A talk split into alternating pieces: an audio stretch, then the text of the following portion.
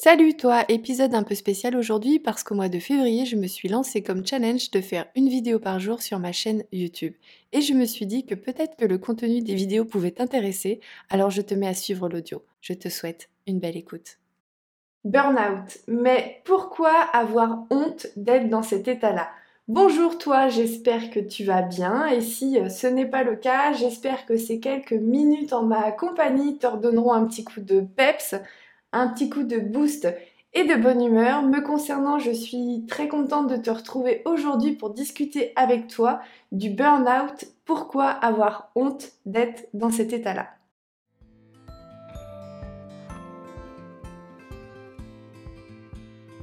Salut toi, moi c'est Justine, double burnoutée reconvertie dans la sophrologie euh, caïcédienne. Mais euh, avant d'aller euh, plus loin dans la vidéo, je t'encourage fortement à appuyer sur le bouton rouge juste en dessous de la vidéo. C'est le bouton pour t'abonner à la chaîne. C'est vraiment le meilleur moyen pour t'assurer de ne pas rater les prochaines vidéos puisqu'au mois de février, je me suis lancée voilà, pour challenge de faire une vidéo euh, par jour sur ma chaîne donc YouTube. Tu retrouveras d'ailleurs toutes ces vidéos chaque matin à 9h. Et aussi euh, le dimanche matin à 9h, c'est une vidéo un peu plus spéciale puisqu'elle est euh, extraite de mon podcast Une vraie pause de sophro, qui est en fait une technique de sophrologie adapté au euh, quotidien. Donc voilà, je t'encourage fortement à ne pas oublier à t'appuyer sur le bouton sur le bouton rouge, voilà. Donc voilà, ceci étant fait, on va pouvoir commencer la vidéo du jour. Burnout. Mais pourquoi avoir honte d'être dans cet état-là? Je me souviens que quand j'ai euh, déclenché mon euh, premier burnout, je ressentais beaucoup de honte en fait d'être voilà, je me sentais fragile, je me sentais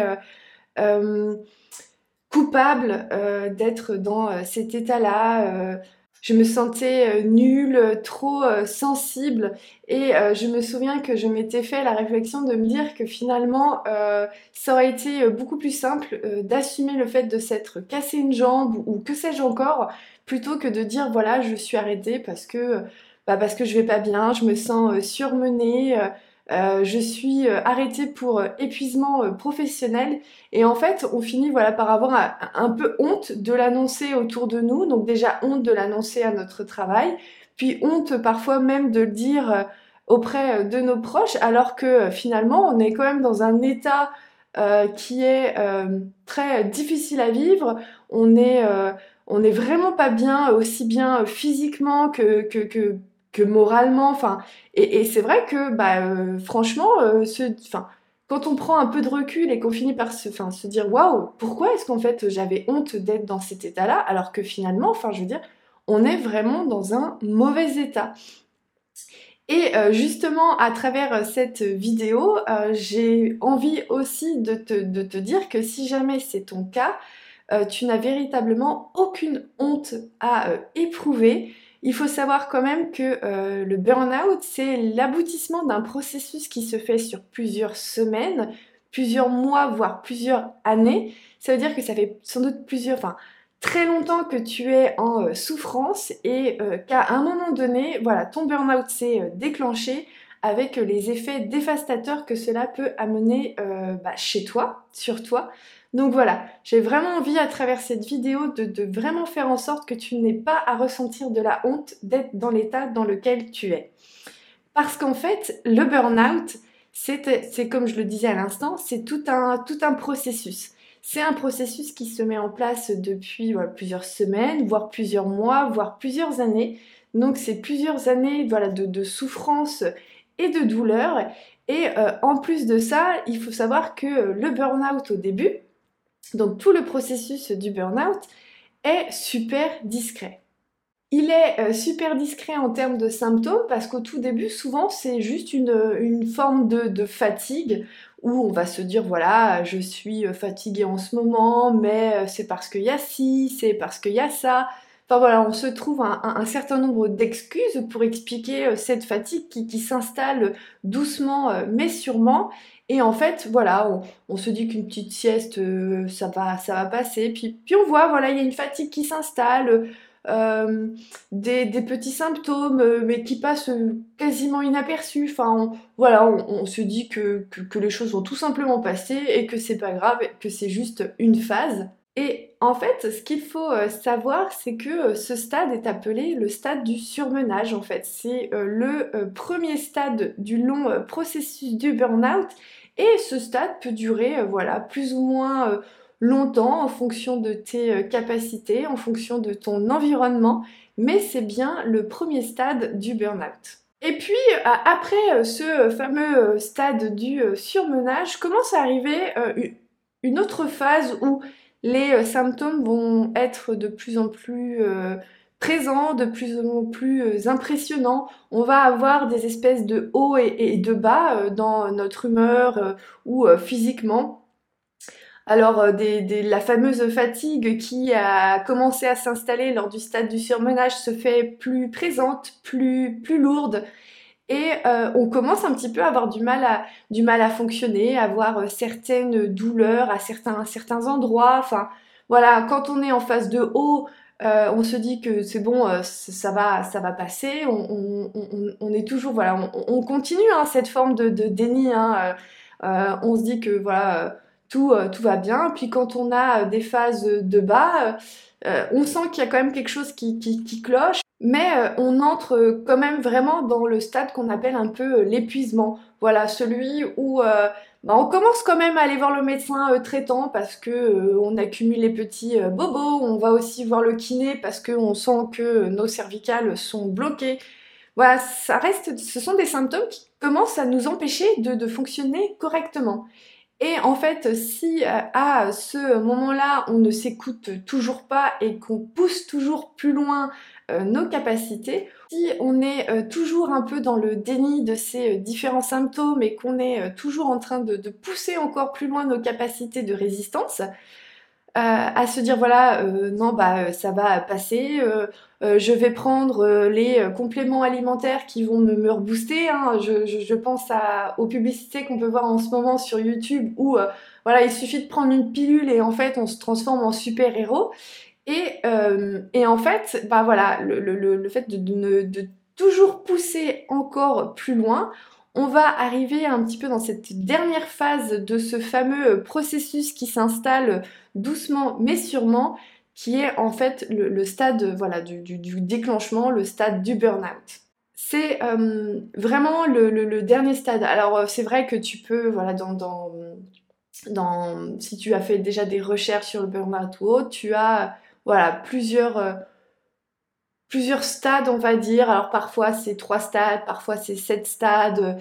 Euh, voilà, il y a plusieurs. Euh, c'est un processus qui, euh, qui, qui, est analysé, voilà, qui peut être décortiqué dans différents, enfin, à, travers plusieurs stades. Moi, j'ai pris l'option de, de, de, mettre ça vraiment dans trois stades qui sont en fait les stades du stress que le chercheur canadien Anseli, alors je sais pas, je sais pas si vraiment s'il se prononce comme ça, bon, euh, qui lui a décrit voilà, les, différentes stades, différents stades ou les différentes phases du stress. Et donc pour revenir à ce que je te disais, arrive ensuite en dernier euh, l'aboutissement du euh, processus qui est le déclenchement du burn-out. Et là, en fait, ce qu'il faut savoir, c'est que ton corps, ton esprit lâche. Tu as tellement tiré dans tes capacités que en fait ton corps se met carrément en alerte rouge tout s'arrête. Et là, euh, c'est euh, la crise. C'est euh, le fameux burn-out qui, dans certains cas, va empêcher la personne de juste tourner les clés dans, la serrure. Hein, je veux dire, voilà, le cerveau et le corps est complètement capoute. Et là, tu ne peux plus rien tirer. tu as justement trop tiré sur tes capacités. Et là, c'est la fin. Tu vas euh, t'effondrer de manière voilà complètement incontrôlable. Et en fait, ce qu'il faut euh, savoir aussi, c'est que euh, ce fameux déclenchement ou ce fameux final, on va dire, du processus de burn-out peut être déclenché par quelque chose de complètement anodin. Un enfant qui est difficile, une réunion difficile au travail ou, que sais-je encore, en fait c'est un petit déclencheur qui va faire en sorte que c'est vraiment le sommet de l'iceberg hein, qui va faire en sorte que voilà ça explose. Et, c'est vrai que Moi, je sais par exemple que quand moi mon burn-out il a, il a, il s'est euh, déclenché, c'était à l'issue d'une discussion avec mon employeur et c'est vrai qu'avec du recul, franchement, c'était rien, voilà, rien, rien d'extraordinaire, mais sur le moment, voilà, c'était trop. C'était vraiment la goutte d'eau qui a fait euh, déborder le vase et qui a fait en sorte que mon euh, burn-out se déclenche. Et chez moi, ça s'est manifesté par voilà six semaines à rester bloquée dans mon canapé, à être dans l'incapacité de faire euh, quoi que ce soit. Hein, euh, s'habiller le matin, euh, manger était difficile. Voilà, c'est vraiment, pour moi en tout cas, c'était 6 semaines de blackout total.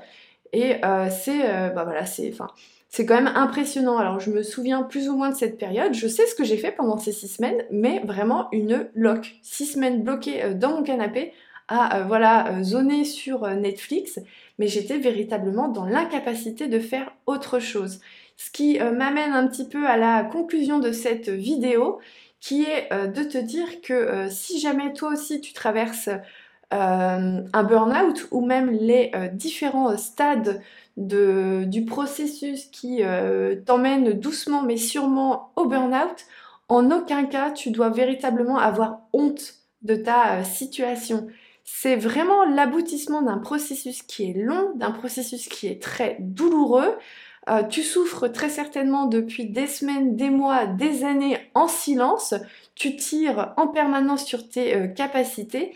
Et ça, je pense que peu de personnes sont aussi euh, capables de résister aussi longtemps.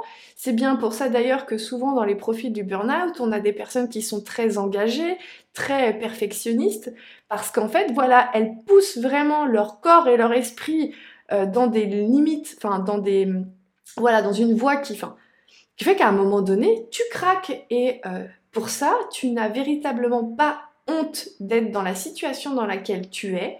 Euh, c'est quelque chose qui est très douloureux et très violent. Donc voilà, si tu peux retenir quelque chose de cette vidéo, c'est vraiment cet aspect tu n'as pas à avoir honte d'être dans la situation dans laquelle tu es. Alors bien sûr, il y a des solutions qui existent. Hein, euh, tu es sur une chaîne de sophrologie, donc forcément, je vais te dire que la sophrologie peut être une solution à ton, à ton mal-être. Donc une solution, du moins quelque chose qui peut te soulager euh, en cas de crise du burn-out, mais aussi dans les différents euh, stades. Parce que la sophrologie a un rôle très préventif justement dans, dans le burn-out parce qu'elle peut t'accompagner à, éviter de, t'enfoncer doucement mais sûrement dans le burn-out. Mais en tout cas, ce qu'il faut savoir aussi, c'est que surtout, prends bien soin de toi. Écoute euh, ce que ton corps te dit, écoute ce que ton esprit te dit, parce que très souvent, en fait, les symptômes qu'on va ressentir, et euh,